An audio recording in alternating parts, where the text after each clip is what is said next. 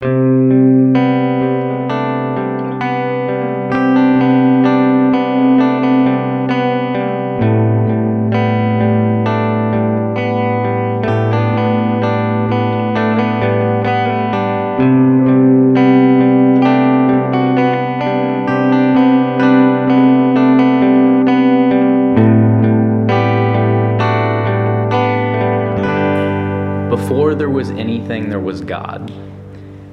is holy and perfect. He's done no wrong. He is the standard of good. So he created everything that we know. And so the whole earth and all of humanity. But humanity sinned against him. Or he, he was wa- he walked with humanity. But humanity sinned against him and created this divide between us and God. So God wanted to figure out a way to end that divide. So he sent his only son, sent him down as a man to die for us and uh, to crush that divide and forgive us of our sins so that he could be with us again. So, what we have to do in order for to like be saved by God is that we um, believe, we repent, we get baptized, and then we also evangelize. That's it. Amen. Am- That's it. Amen. Minute 13. Come on, guys. Amen. All right, today is week eight. We're on week eight of our evangelism class. It was 13 weeks. Um, last week, Cliff, that was amazing, uh, amazing job. Uh, we looked at handling rejection when sharing the gospel, and Cliff taught us about five encouragements. This sound familiar? Five encouragements. I know you guys were here. Um, these are encouragements we can have when we're rejected. Two of them are be comforted and be merciful. There's three more B's. Can anybody remember them? What were the other three? Be comforted, be merciful. Cliff himself is like, ah, I taught this. Be available. be available, be patient, I think that is, yes. Be. Hopeful and be prayerful. The notes, that'll do it. Notes are helpful. But be patient's good too. You can add that to the list. Yeah, those things are important. I, I think they kind of cross into today. Um, we're going to talk about questions about and objections to the gospel. And if you've done much evangelism, uh, you know people have both questions and objections. Uh, questions about what we believe and objections to the things that we do believe. So the truth is, a lot of people you evangelize to will object and reject the gospel. I know in my personal experience, I've never myself witnessed anyone fall to their knees in repentance and cry out to Christ in faith upon their initial hearing of the gospel. Um, that's not to say that never happens, it clearly does. Uh, but when people repent and believe, it usually takes time.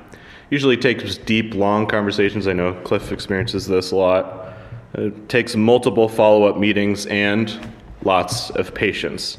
So, what do we do when someone says, no thanks, uh, or when they have a question? Well, that's what we're going to talk about today. So, we'll look at it in two ways, just two big sections today. Um, first, it's how and what. So, first, we will look at how the Bible tells us to handle questions and objections. Look to the scripture. How does it tell us how to handle these things? And secondly, we'll look at what to say to the most common questions and objections, some of the most common questions and objections. Uh, if we covered all of them, uh, we'd be here a very long time. So, but we'll look at some of them. And uh, just one final thing before we get started uh, there's two resources that um, Capitol Hill suggests. Um, there's carm.org. Anybody ever use that? Carm.org, C A R M. Anyone familiar with that? It's Christian Apologetics and Research Ministry. So if you're having one of those days, like I don't have, uh, just like C A R M dot com. What do they have to say? Dot org. Dot org. Hey, nice. Carm.org and uh, also gotquestions.org is also helpful. But Just remember the Bible. Go to the Bible. It's the only inerrant, infallible resource in the world. Um, we want to be like the Berean Jews in Acts 17 and test everything you read or you're questioned about or you're objected to. Um, on uh, test it against the Holy Bible. Uh, be careful using websites or any books. Uh, could someone turn to 1 Corinthians chapter 2? Or all of you if you want, but 1 Corinthians chapter 2, we'll read from there in a moment. So, the first big topic how should we answer objections to the gospel? Uh, the Bible tells us um, at least six things. So, we're going to look at six things about how to do that. The first thing we're going to look at is what we should expect, which is we should expect objections and questions when sharing our faith. Uh, when we're out there and we're talking, we shouldn't be like, whoa, side blinded. We should be definitely expecting objections and questions. So when we share, people will often disagree with us. Um, in fact, some of them won't even understand us. Um, the Bible says we should expect this, and it's fundamentally not about us or our explanation, it's about them.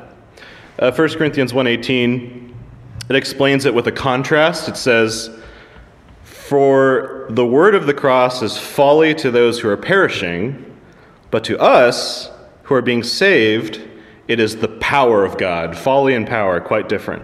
And whoever has uh, 1 Corinthians 2, if you could read verse 14, Paul continues there. 214. The natural person does not accept the things of the Spirit of God, for they are folly to him, and he is not able to understand them because they are spiritually discerned. Right. So, said differently, it is unnatural for people to understand and receive the truth of God's message because they are spiritually deaf. That's why that doctrine is so important. Um, they're spiritually deaf, and they're spiritually deaf because they are spiritually dead. Deaf and dead. And five times, there's five times in gospel accounts, Jesus says, He who has ears to hear, let him hear. Or he who has ears, let him hear. Um, he's not just talking about if you got him. No, he's if you if you can actually listen, listen up. Uh, can somebody look at 1 Peter 3:15, please? 1 Peter 3:15. So this was the reality for Jesus. It was the reality for Paul, Peter, every evangelist who has ever lived. It's the reality for us. People rejected what they said then, and they're going to object and they're going to question what we say now. But this reality should not lead us to fear. It should not lead us to despair. It should invigorate us. It should motivate us to prepare for people's questions not to, you know, surrender into doing nothing, but to see the challenge and to know that God's God is with me who could be against me and to rise up against that challenge and to prepare against it. Uh, 1 Peter 3:15 says it best if you could read that. But in your hearts honor Christ as Lord, and in every situation be prepared to give a defense to anyone who asks you for a reason for the hope that is in you. Yes, and then it says, yet do it with gentleness and respect. So the Bible tells us to expect objections and questions and to be ready to answer questions about what we believe and why we believe it. Uh, but that's not all. Like we just said, 1 Peter 3.15 also says how we're called to answer questions. That's with gentleness and respect. And that leads to the, the second um, point here. Somebody look up Colossians 4.6, please. Colossians 4.6. Colossians 4 6. So, secondly, as we just said, we should handle objections with gentleness and respect. I know that's kind of, it's easy to be like, yes, of course, but uh, you look at the way things are right now, it can be quite a fight out there, especially on the interwebs. Um, so, how we answer, which is another problem because um, the internet is just words, so it's very complicated, but how, how we answer can be just as important as what we say. How we answer can be just as important as what we say. Uh, Colossians 4 6 drives that point home. If you could read that, Colossians 4 6. I got it. Cool. Let your speech always be with grace, as though seasoned with salt, so that you will know how you should respond to each person. Yes. Uh, we should be gracious salt, yes, seasoned. And we should be gracious and loving toward people with questions and objections. Um, it's shocking to look at Paul's love and passion for the lost in Romans 9 3. Um, I've read this verse before, but it took me some time to really let it sink in. Uh, he says in Romans 9 3, For I could wish that I myself were accursed and cut off from Christ for the sake of my brothers, my kinsmen, according to the flesh. That's quite a thing to say. I think you could say it's a very Christ like thing to say, as he was put on the cross and God turned away from him and he did it for his brothers. Uh, but that's the kind of love we have to have for unbelievers graciousness, gentleness, respect. So, yeah, looking at those first two, just expecting questions and objections and responding with gentleness and respect. Any questions or comments on that? Any stories or things you've had recently where you're like, I came in with gentleness and respect? It was a lot better than not than the anger that was welling up inside or the frustration, um, especially with what's going on with COVID. Any situations recently you wanted to share? I can, I can share one where Is that okay? Sure. It's not very recent. No, it's not okay, Davey. But it was uh, when I was uh, working at Stratcom in an office, like so with a group of peers around me, so that we got into you know conversations. Because you just have desks right next to each other, and you're working with each other all day long. And uh, I I decided I was going to invite a couple people to church that Sunday, and I said something like, "Hey, uh, you know, Ben, would you be interested in, in coming to church?" And I looked over at somebody else, and I, and I, um, as my way on my way to look at someone else, I noticed Rich, who was the agnostic Hmm. uh, and vocal about it, and I said, "Oh, I know you wouldn't want to come." And then I moved. Oh, on. no. And he later told me that, that how offensive that was. to Oh, me. no. Um, I mean, I think we managed to repair the relationship, but he said that's really offensive. Like, Yeah. you shouldn't do that. Yeah. And it was totally meant out of just like a joke or whatever. Just like, hey, I get what you Yeah, feel. But it's still just like. It's hey, that, that matters a lot to me, you know? yeah. Yeah, for sure. I had a guy at work the other day. He's going through the program, and I was just like, "Do you guys memorize?" I work at uh, Open Door Mission. I was like, "Do you guys memorize verses?" He's like, "Yeah." It's like, "How do do they ask you questions and stuff?" He's like, "Yeah, yeah." It's all. It's all. He like was. I think he like cursed or something. He's like, "It's all you know, easy or whatever." I was like, "Easy? What does that mean?" He's like, "Well, I was a pastor's kid, so." And I was just like, like in my head, I had that thing of like, then get it together, you know, and that thing you have that thing of like, just get it together. But he gave me an opportunity. I just was bleh, just paused, and later we had a small moment where I was able to just be like, hey, man, you know, if it's easy for you, that's a gift. That's a gift from God. That means the Holy Spirit's really working in you to understand the scriptures. And then he just got really quiet and really thoughtful. Whereas otherwise, I would have just laughed like pastor's kid, ha ha, you know, just joked it off. So yeah, the gentleness and respect, it helps. It was hard to ask in the first place. They're just on their phones. Um, so, as important as our preparation and approach are, um, we just have to remember our preparation, our approach. This, mm, we're invigorated. It's not going to save. It's not going to save people. It's not that itself is not going to save anybody. Um, you have to remember that God's saving power is in the. What's God saving? Where's God saving power? It is in the. Wait, what did you say? What did you say, Laura? Finished work of Christ. Yes, the finished work of Christ, the gospel, definitely. Uh, not our apologetics. Um, could somebody please look up or be ready to quote Romans 1.16? Um, Romans 1.16. Uh, Eve, so, even if we could answer every objection, uh, people will not believe without God's Holy Spirit. So, it's dangerous. It really is. It's dangerous to think that if we were just a little better at apologetics and answering questions, then we'd be more fruitful evangelists. That's not the best way to think. Uh, the gospel is what saves people, not the answers to their questions. So remember one, uh, Romans 1.16, so you could read that or quote that. Romans 1.16.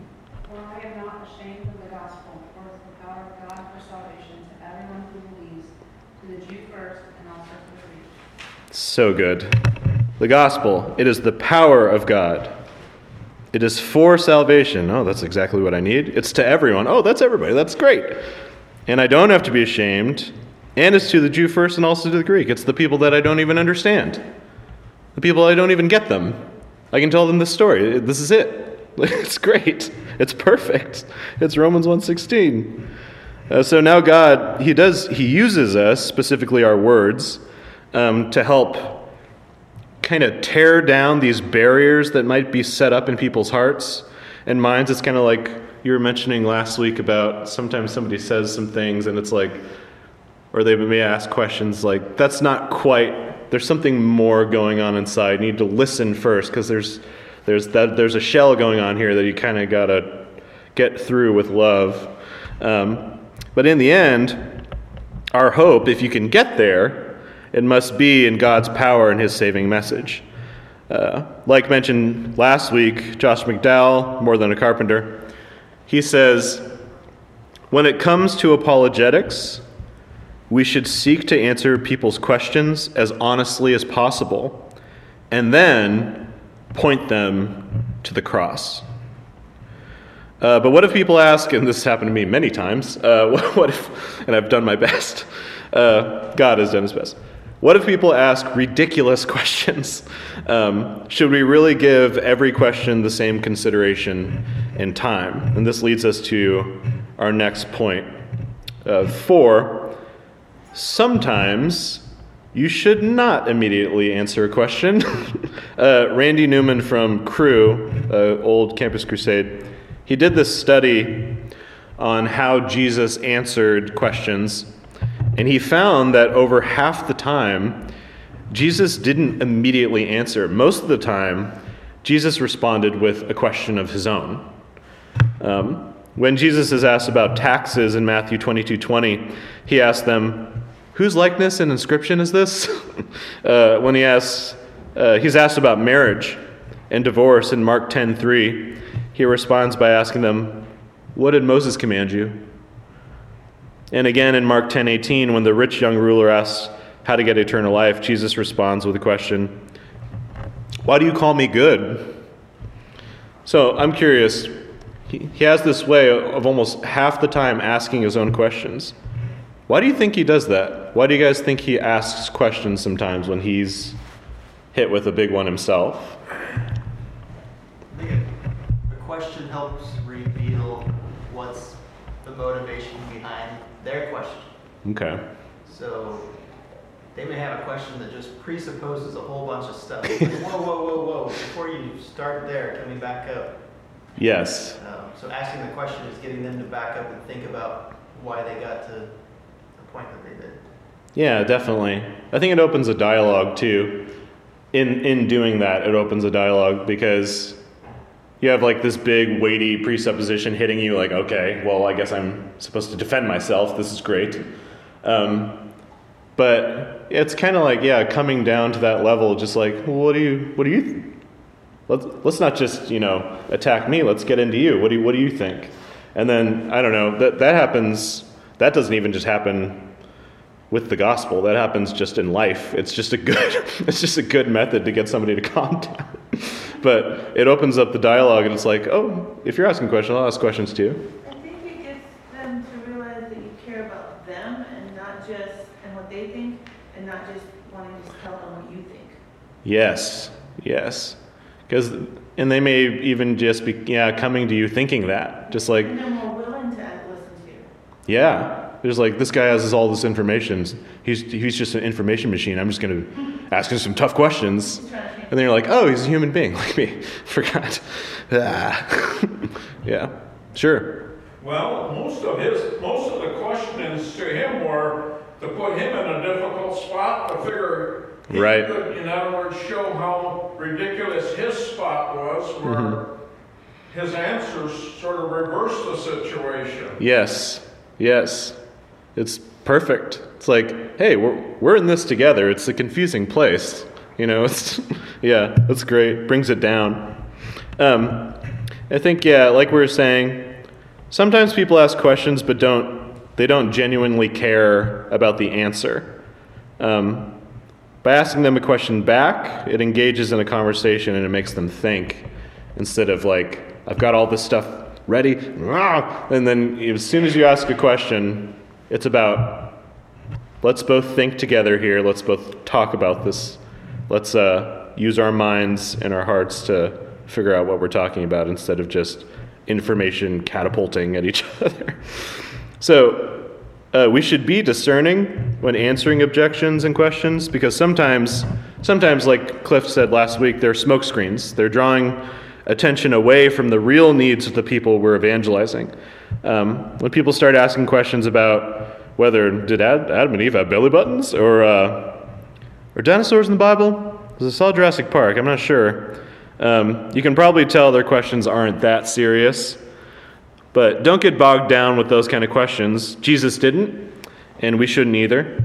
Uh, we see that there's an example in John 4, in verse 16, when he's talking to the women at the well. She's talking to him, and when he started, he started to move the conversation close to her heart. She started talking about these long-standing debates between Jews and Samaritans just total deflect. Like, and you can see that now. It's just like, what about you know the Republicans and Democrats? It, it can happen right now. Um, but Jesus, he kindly addressed your question. You know, he was he was cultured, he was contextualized, he knew what to say to just kindly answer that question. But then he moved past it, and uh, he moved past, and then he took care of the matter at hand, which was her heart. So, we're loved, and because we're loved, we should ask God for wisdom on when to focus on a possible rabbit trail and when to briefly address it and just move the conversation forward. Um, have you ever been asked a question about the gospel that seemed more like an easy out than an actual question? I think we, I think we all have to some extent. Um, there's a great, a great kind of confusing passage uh, for Proverbs 26 4 through 5. You can turn there if you want. I'll read it, but it is kind of confusing, so it's kind of fun to look at. Um, Proverbs 26 4 through 5 says, it's two lines Answer not a fool according to his folly, lest you be like him yourself. Answer a fool according to his folly, lest he be wise in his own eyes. So it's a little confusing because you're like, you just told me not to do that, but now you're telling me to do that. Well, Hebrew's kind of that way. Hebrew's kind of like, you should understand what this means um, with the context. If we, if somebody comes to us with folly, with ridiculous questions and ridiculous motivations for those questions and ridiculous subjection, you know, they're just coming in with like hate and frustration and looking to make you feel dumb or whatever it is. Don't step into that arena and then try to operate, um, lest you be like him yourself. But look at the whole spectrum of the folly. You know, look at they're a sinner, they don't know, they're lost.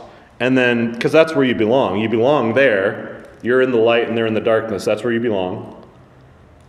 Answer a fool according to his folly, lest he be wise in his own eyes. Stand on the outside for that person, even though they want to pull you in so bad, and tell them the truth. Tell them the truth of the gospel, the power of you know, God for salvation. Tell them those things um, so they don't walk away being like, see, I pulled him in and he had nothing. Pulled him in, he had nothing. It's like, no, you didn't, and I have everything, and I'm trying to tell you, you know. It helps them to walk away being like, with the truth of like, I think that person might have something I've never had. Um, so that's helpful. Again, that's Proverbs 26, 4 through 5. It's a mind bender. All right, the fifth point. We should always be ready to play both, like it says, we should make a defense, but we should be ready to play both offense and defense in evangelism. Um, what I mean is, that sometimes we play defense and we field these questions from people, and when we do, we should do it wisely, honestly, hum- humbly, graciously, with salt, right? The seasoning salt, gentleness, respect.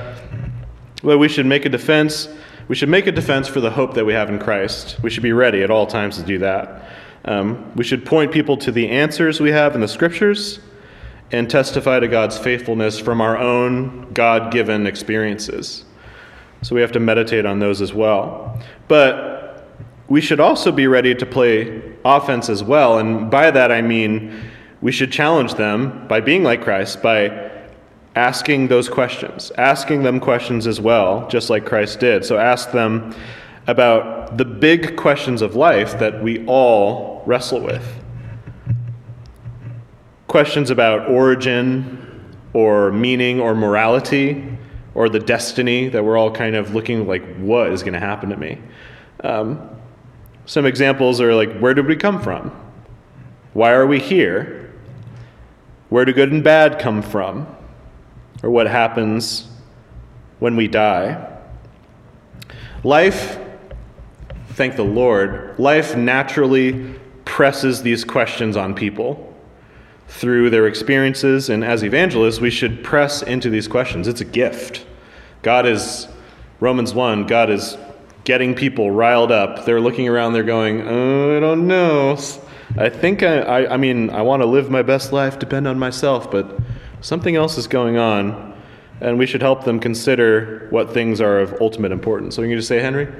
Well, if you'll notice, a lot of one of the big questions is evolution. Right which is the official uh, religion of public school and even some religious schools.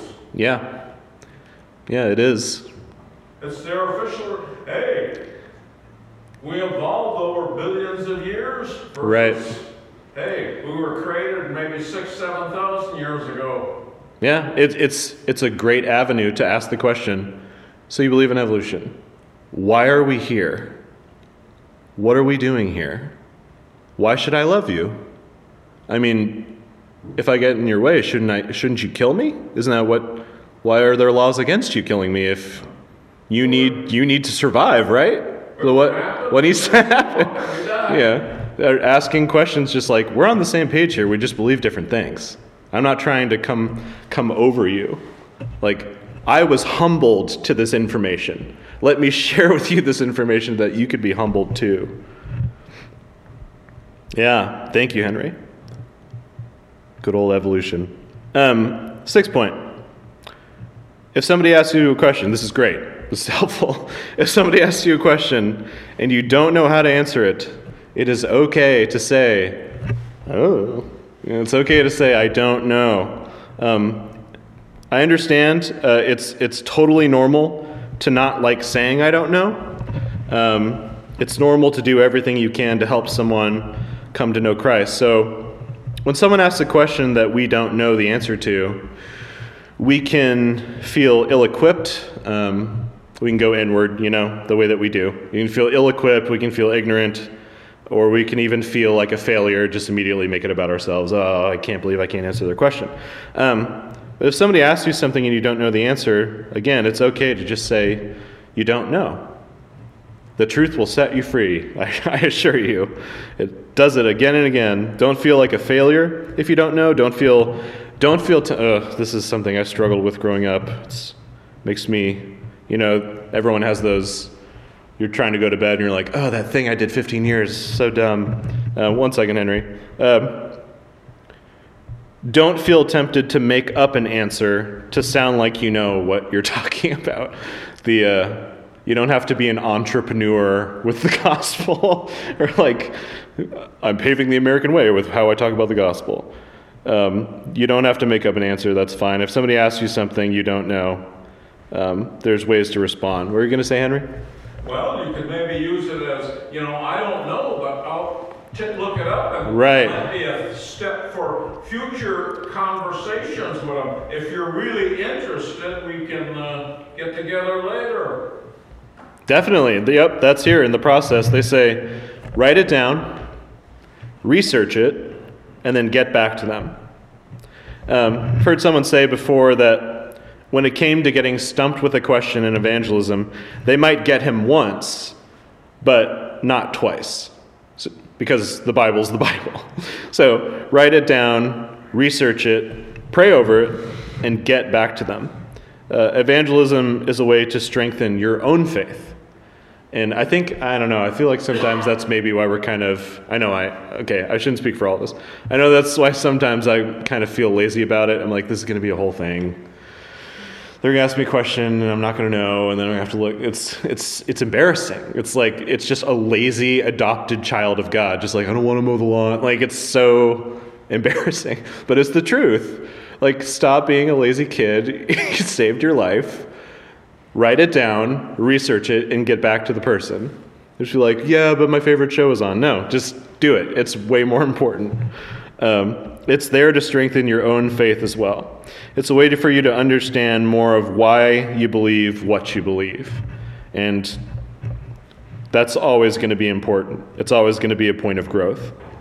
All right, so those six things. We looked at how we should expect objections and questions when sharing our faith. We looked at responding with gentleness and respect, even in this time. Uh, we remembered how God's saving power is what saves instead of our apologetics and our answers. Although those are helpful, it's His saving power that does it. Um, we looked at how it's not always the best thing to answer immediately, and sometimes it's best to just say, I don't know. And uh, also to be ready to field a lot of questions but maybe to look for that question that you could ask them to open up a conversation and help them remember like i'm like you. I'm a person. I have questions too. Um, again with those six things any comments or questions on those? Or other things that you think are part of things we should take into consideration when dealing with the objections to the gospel? It's, important to highlight that uh, sometimes those moments where you feel like you're just being, I don't, I don't know, you're being stretched beyond your, your mental capacity, yeah just to, if you're able to multitask like this, to go to the Lord in prayer while you're, while you're having a conversation, while they're, stop, talk, while they're talking about whatever it is they're talking about, just like, Lord, I have no idea how to respond right now, but you do. Mhm. So please give me the words to say. Yeah, yeah. I'm not sure if you're speaking to a machine gun speaker. Um, I know that a lot of time, almost every time I'm in a conversation like that, there's some lull where I, where I have a second to be like, "Please help me. I'm really confused. This is crazy." Just go right back in, and it's helpful every time. I can borderline. I don't mean to be weird or mysticism or anything. I can borderline feel it. Like when I'm talking to that person and I pray, I can almost feel it in my body, just God comforting me and be like, dude, you believe in me. It's okay. Like, you're confused. I get it. But remember what you believe. Unshakable. It's fine. And then you're able to move on. And I think with them, they talk to so many people and they hit so many people with these questions and these comments. They're like, man, this person's still standing. What's going on? But prayer can help you to just stay grounded in that moment. All right. Those are six things to consider. Secondly, we're just going to look at a couple, just a couple, Henry, of the objections and uh, their responses. Um, definitely can't cover them all. So, in this section, we won't address every objection that you'll ever face. Uh, instead, we'll just address a few of the most common ones that you'll face. And the point of going through these isn't to give you the answers to each question, it's more to just illustrate kind of how to answer each question. Um, you have to find the specifics and the dynamics of those answers yourself, which you can do with Christ, which is hanging out with Christ. That's great. So do that yourself. Um, I'm not sure you'll ever feel completely prepared to handle every possible question. Um, even with a master's in divinity or a theology major or PhD, growing up in a Christian home, or reading the Bible five times in a year, um, you may still have to answer, I don't know. But this is important. Feeling completely ready and comfortable isn't the goal. Really hear that. Again, feeling completely ready and comfortable is not the goal. I hung on to that for years and just and I, I still need to hear it every day. It's not about, okay, I've, I've really got this, now I can do what God wants me to do. It's a process, it's a process, it's a process. You work it out by trying and failing, quote, failing. You're not failing. You, by trying and trying and going back to God. So the goal, the real goal, is to help people overcome hurdles. It's kind of like what Bobby talked about last week not making offenses removing those offenses. I love how the I love how the word offense has fence in it. Like removing those offenses between them and understanding Jesus that hinder their faith. The goal is to help others grow in their faith and to grow in yours at the same time. Not like I'm going to do it, I'm going to become whatever million examples, I'm going to become Michael Jordan and then we're going to go into the NBA. it's like, no, you're going to grow at the same time. This is not, it's different. Evangelism's different. You grow at the same time. Um, we're not going to talk about apologetics today in this course intensely, but if you're interested, feel free to talk to us. They're, they do offer a seven week apologetics core seminar that might be kind of fun. If you guys feel called and you, you pray about it and you're like, I think we should do that, let us know. We can maybe look at that next. Um, it, that core seminar digs deeper into each of these questions and objections. So if you're interested, definitely let somebody know. Um, two references to look up, okay? Or quote. 2 Timothy 3.16. Ah, yeah. 2 Timothy 3.16. And then also 2 Peter 1.20 through 21. 2 Peter 1.20 through 21. 2 Timothy 3.16 and 2 Peter 1:20 through 21. So common objection number 1. Nice common one. How can you believe the Bible is true? Of course, it's the foundation of everything, right? They have to attack that. They can attack that and break that, then we got nothing. How can you believe the Bible is true? Wasn't the Bible just a book written by men? So, one way to answer this kind of question, this objection, is to point people to the very thing they're objecting the scriptures. Uh, the Bible was written by men, but men who were used by God and inspired by the Holy Spirit, inspired by His very own Spirit. This is a good il- illustration. Just like we use pens to write, God carefully used those men to write His Word. So just like we use pens, he used those men and inspired them to write his word. And the Bible says just that, uh, that God spoke to us through people. Somebody read 2 Timothy 3.16.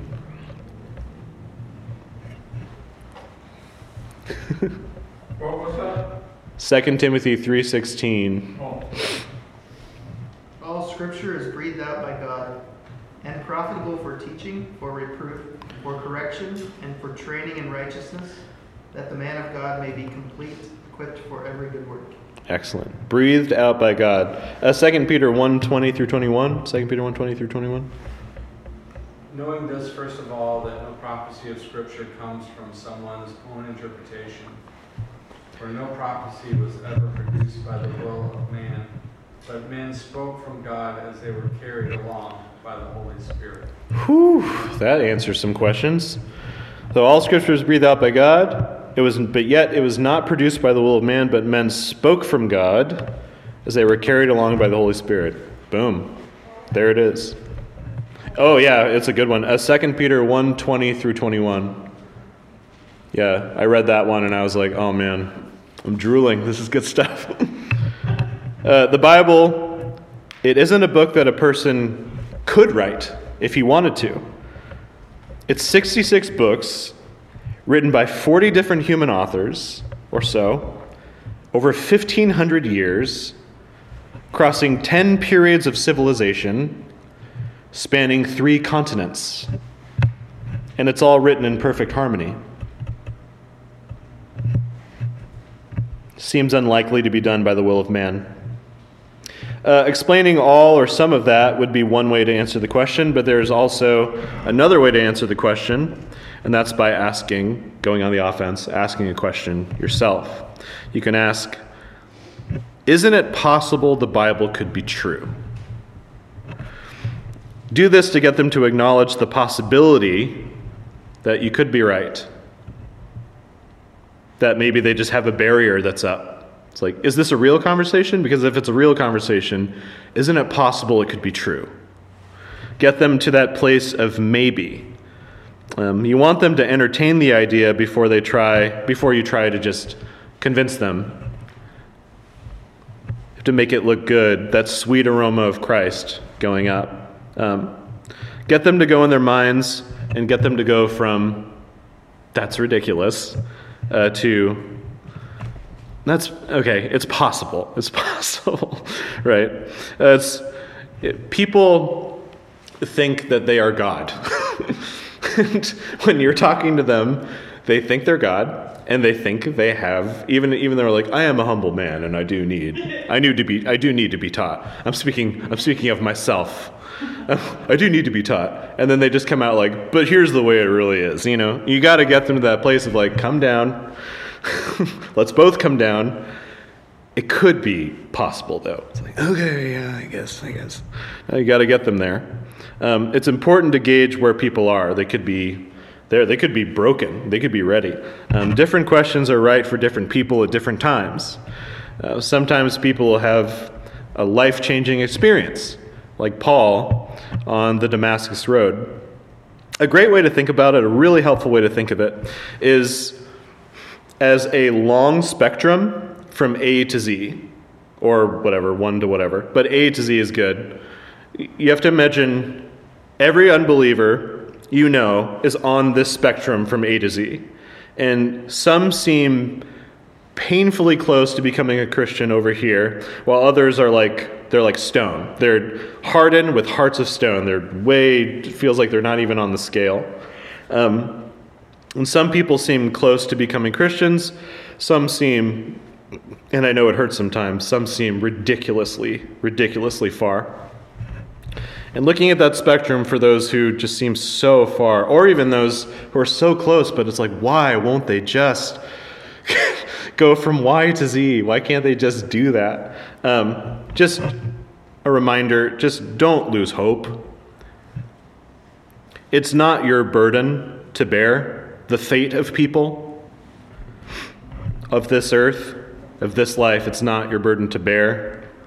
The gospel is what you have, that's what you carry, and that's what you share with others. And I know it's going to hurt, but ultimately, God respects people's choices to reject Him. Um, with that A to Z, our job in answering objections and questions isn't necessarily to lead people to Jesus in one conversation, just A to Z, done. It could happen, um, but probably not. it is, it's usually to slowly move them across the spectrum over a series of conversations maybe over a series of weeks, months, years, or decades. And maybe God will use a series of people. Maybe it won't just be you. Um, sometimes you're the, you're the one who helps them get from like D to E. And when you get them to consider, you get them from D to E when you get them to consider that maybe it's possible God exists. Maybe it's possible. That's a good job. It's a good part of it. It's part of the spectrum. And sometimes you move them from like W to X when you get them to see that salvation is worth more than their family's approval or their social standing. Anywhere on that spectrum, you could be doing that. And that's a good way to view it because sometimes you can get in, you can get out, and you're like, maybe that person doesn't want to talk to you anymore. That one guy you talked to and you just didn't see him for a really long time after Moreland Carpenter is like, I did something. I, I know I did something. I don't know what it was, but it was it's on the spectrum.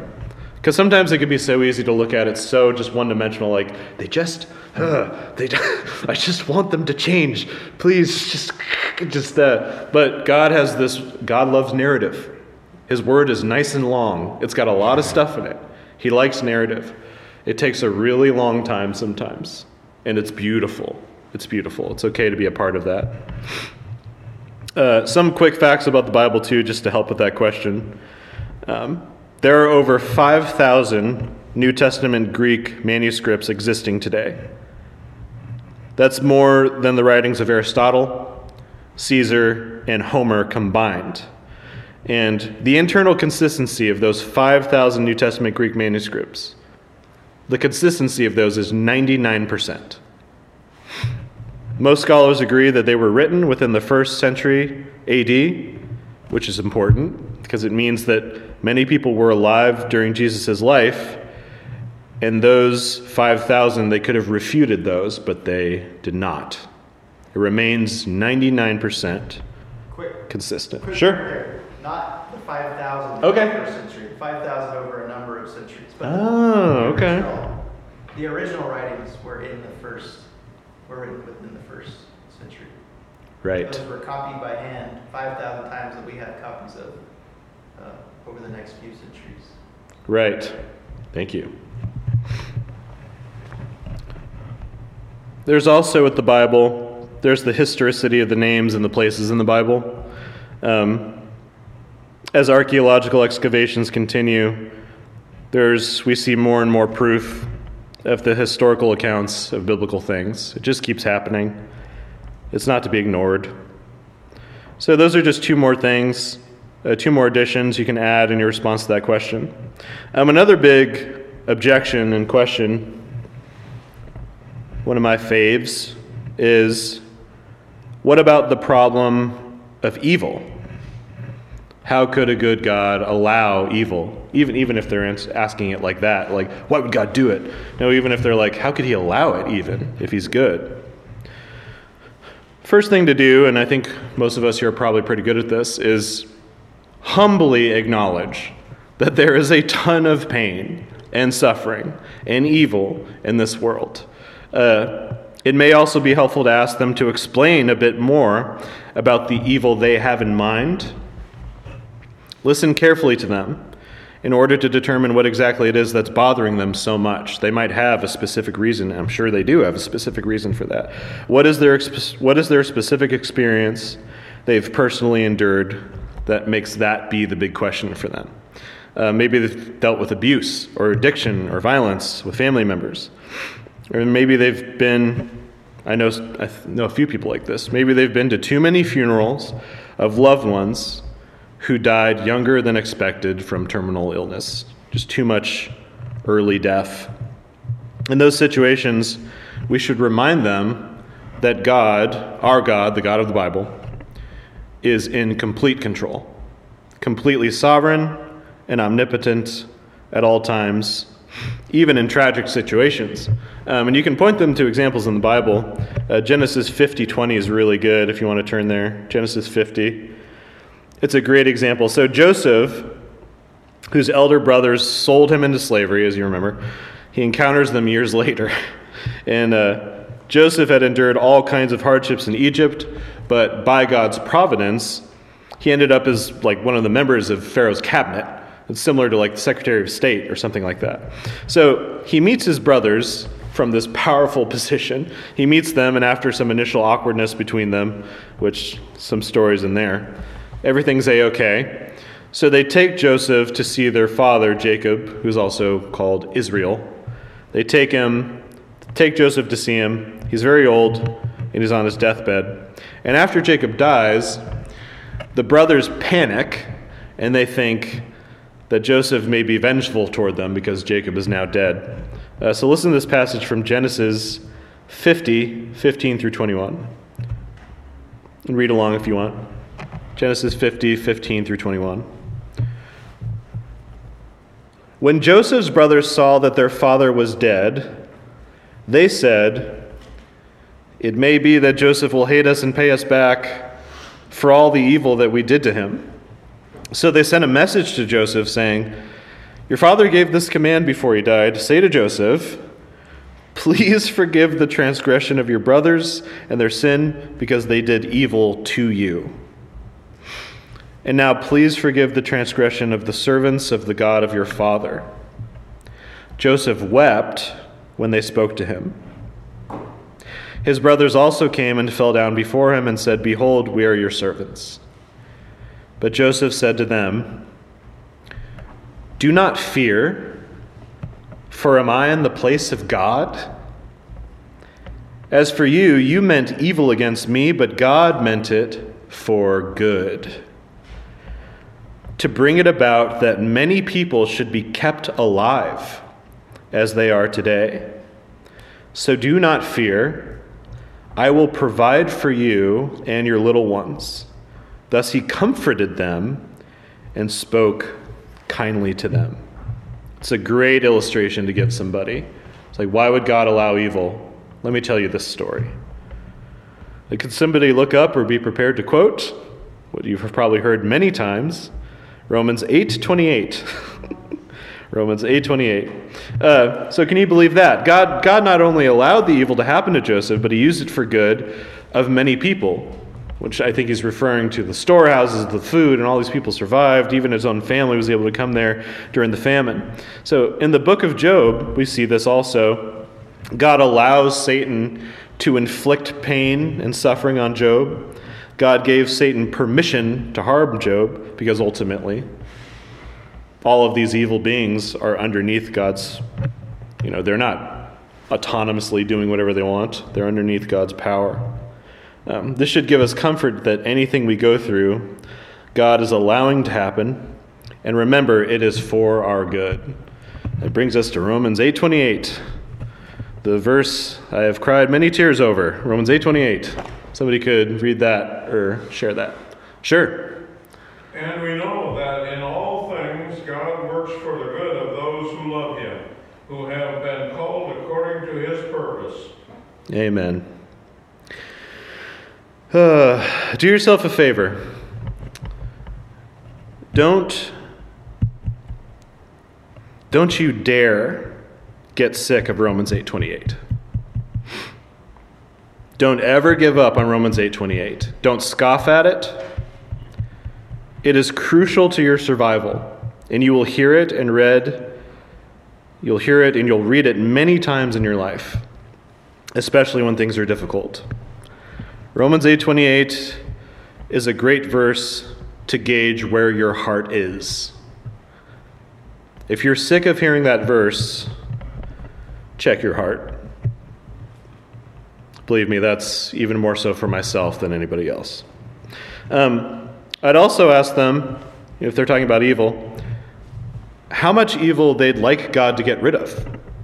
Um, you can ask them if they've ever done anything evil themselves. And uh, all sin is evil, and if we just take a quick walk through the Ten Commandments, uh, we will see that we are all evil. We're liars, we're thieves, we're covetous, we're adulterers, we're idolaters, idolaters, and we're murderers. Um, even if not publicly, certainly privately in our hearts and in our minds. So there's evil within us, and we may not be like Hitler or Stalin, but in the end, we won't be compared to Hitler or Stalin. Um, we'll be judged according to God's perfect standard, which is in His Son, Jesus. So I'd also explain to them that God does care about evil, He hates evil. Um, but they're looking at the wrong thing. They're looking at the worst people in the world when they should be looking at Christ. And somebody look up John 12, 47 through 48. John 12, 47 through 48. So, the first way we see this is at the cross on Calvary 2,000 years ago. God poured out his judgment, his uh, punishment, sorry, he poured out his punishment and wrath for our evil sins on his son Jesus. He hates evil so much that he sent his one and only son, like Tom talked about at the beginning, his one and only Son to die as a substitute for all the sinners like me who have repented of their evil deeds and trusted in Christ's atoning sacrifice. But there's another way that we will see how God um, hates evil. And we read about it in the Bible, and it's the final day of judgment. Sadly, for those who have not repented of their sin, they will experience firsthand how much God hates sin. And spe- Jesus speaks about it in John 12, 47 through 48. If you could read that If anyone hears my words and does not keep them, I do not judge him, for I did not come to judge the world, but to save the world. The one who rejects me and does not receive my word, my words has a judge. The word that I have spoken will judge him on the last day. Amen. And we read about how that happens in the awesome account in Revelation 20. So it's awesome for us, those who are His, but terrible for those uh, who are not His. So, uh, for the final objection, um, we're looking at how do you know God exists? And can you prove to me that God exists? I don't know if you've heard that one. How do you know it exists? And can you prove it to me? Come on, there's got to be something. I see the way you live. You go to church. You do these things that Christ wants you to do. What have you found? Because I'm looking too. What have you found? And the reality is, is the there's some ways you can say yes, but the, what they're really asking, that full scope of what they're asking, the answer is no. I can't prove it. But no one can prove either, bringing them to that level. No one can prove that God doesn't exist either. Believing in God is an act of faith. In 2 Corinthians 5 7, Paul writes, For we walk by faith, not by sight. But this is not, it's not a blind faith. Um, the evidence of a creator God is overwhelming. And to, to end the class, we'll just look at three C's, okay? These are three things. Uh, God exists? Prove it. Three C's you can look at. You can look at creation, you can look at our conscience, and you can look at Christ. And creation, all creation points to a creator. And other than an eternal, omnipotent creator God, who could have created all these things the sun, the moon, the earth, and the oceans and the stars? And beyond that, love, friendship, loyalty, glory, holiness, happiness. Come on. What do we, find those? Somebody made them. What about the Big Bang? Who created the things that bang together? Who caused them to bang together? Philosophy 101 says something cannot come from nothing, nothing cannot create something. Simple, simple philosophy. Creation. Second is our conscience. And with creation, you can look at Romans 1 18 through 32, you can look at Psalm 19 1. With our conscience, you can look at Romans 2. Our conscience shows that a good creator, God, made us to know right from wrong and good from evil. How many of you get angry when you hear the news of terrorist attacks? Or how many of you get angry when you hear the news of child molesters or the sexual abuse of children for money, known as sex trafficking? Or when you heard about the Epstein Island? How many of you got upset about that? Why did you get upset? I mean, if it's what people want, shouldn't they be allowed to do it? Yet it's wrong. Our conscience is crucial to the existence of God. And then Christ. Always bring it back to Christ. Jesus was a real historical person who walked on the earth. Some people are just like, no. Like, yes, he was. There's not a real question about that. And Jesus really died on a cross at the hands of Pontius Pilate 2,000 years ago. And again, there's no question about that. So, what about Jesus' claims? What about his miracles? What about the fact that over 500 eyewitnesses saw him in his resurrected state, and that when that happened, and when people were so against him in that culture, that the Christian religion immediately followed and continued on? This, this is the same people that when, when, when Christ showed up, Herod had, Herod had all those children killed. You really think he wouldn't stop it from happening if. No, it continued. It continued on even in when people hated it. Um, so, just finishing up, just don't be afraid of questions or objections. That's exactly what Satan wants. So, just don't. Don't give him the satisfaction. Spite him with a psalm, as Luther said. Um, be gentle, be honest, be humble, be respectful, um, be available, all those B's. And if you don't know, then don't be, don't be embarrassed to say that you don't know. we'll just finish out with a, a comforting passage from Isaiah Isaiah 55, 8 through 9. Isaiah says, God says through Isaiah, For my thoughts are not your thoughts, neither are your ways my ways, declares the Lord. For as the heavens are higher than the earth, so are my ways higher than your ways, and my thoughts than your thoughts. That should be very comforting. So keep praying, keep pursuing evangelism opportunities, and keep sharing the gospel because it is the power of God for salvation to everyone who believes. The Jew first and also to the Greek, even the people you don't understand.